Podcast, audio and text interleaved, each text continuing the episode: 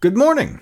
A county committee has said the county government cannot knock down a historic building in Aldie to build a new firehouse, but a county government department has appealed that. And county supervisors are looking for other options anyway. For Wednesday, May 8th, it's your Loudoun Now Morning Minute.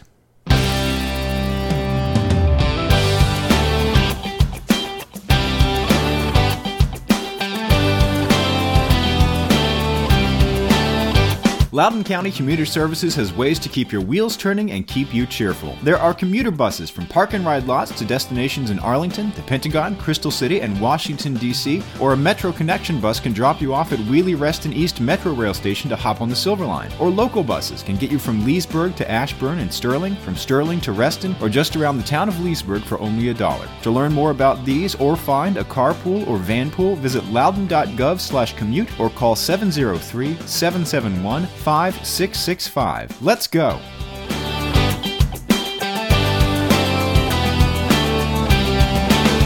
Thanks for being with us. I'm Renss Greene. On February 11th, the county government's Historic District Review Committee denied an application to demolish a garage and an historic cellar in the historic district of Aldie to make room for an 18,900 square foot fire and rescue station in the middle of the village. The project would also involve knocking over two historic buildings known as the Dry Goods Store and the Smokehouse. Originally, there was a third building, the tavern, that was going to be knocked over, but the site has been redesigned. This month, the County Department of Transportation and Capital Infrastructure appealed that decision. That appeal will be heard by the County Board of Supervisors, which has a public hearing on it scheduled May 15th and a vote expected June 4th.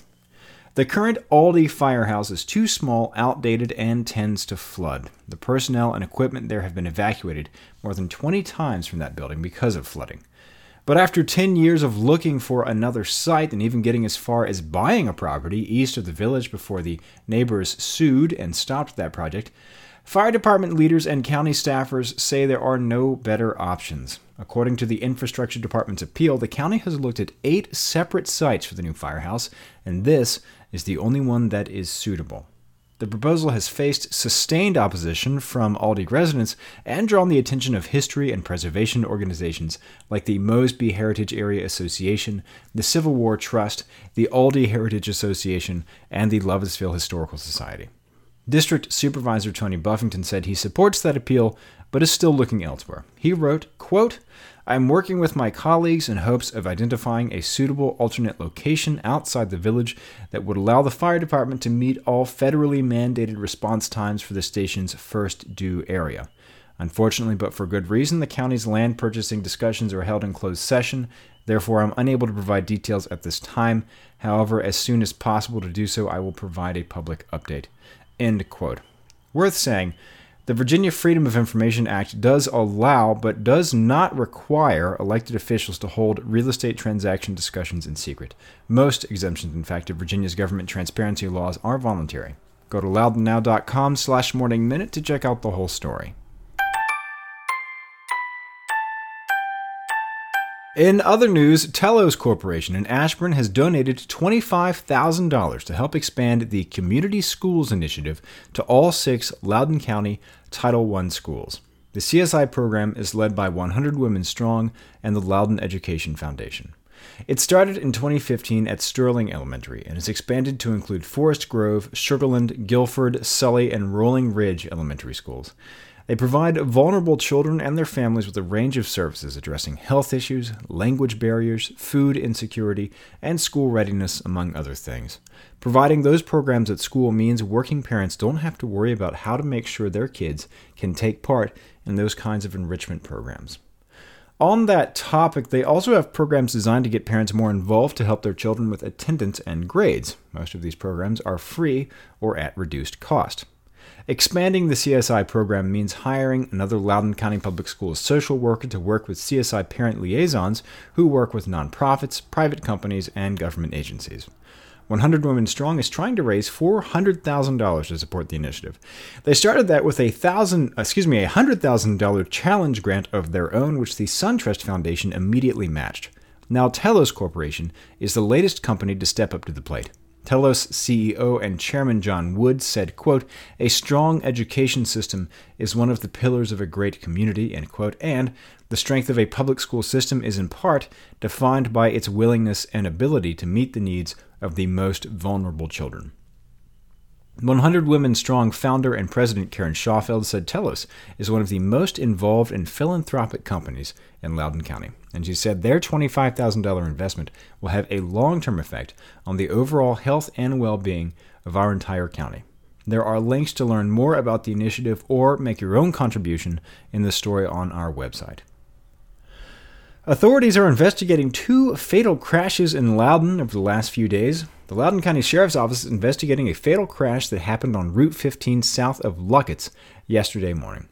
According to the preliminary report, the driver of a northbound Honda Civic, a 2004 Civic, dropped off the shoulder of the road, then overcorrected, entering the southbound lane where the car was struck broadside by 2016 Chevrolet Silverado. The driver of the Honda was taken to the Cornwall campus of Inova Loudoun Hospital, where he was pronounced dead. His name has not yet been released, pending notification of his relatives. The driver of the Chevy was taken to the hospital for treatment of injuries described as non life threatening. Meanwhile, state police are investigating a crash that happened Saturday morning on Route 7 at the Alder School Road intersection west of Round Hill. According to the preliminary report, Louis Girolami Jr., 60 years old of Bluemont, was driving a Ford F 150 pickup westbound on Route 7 when it ran off the road and hit an embankment. Girolami was not wearing a seatbelt and was partially ejected from the cab. He was transported to Inova Loudoun Hospital, where he died later that morning.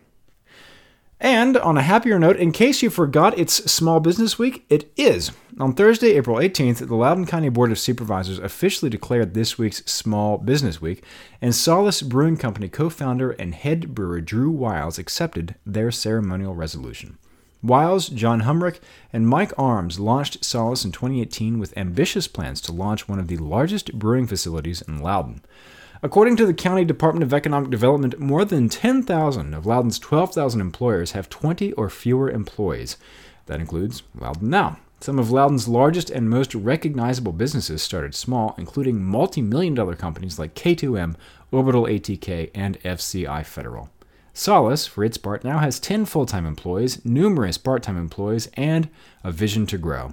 Get the full story on this and all these stories over at loudounnow.com.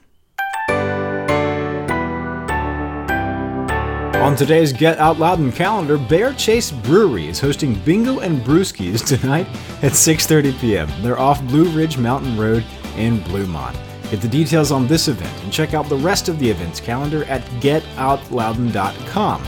And if you like the Morning Minute, hire a local small business to paint the Morning Minute logo on your car to tell all your friends and subscribe wherever you get your podcasts.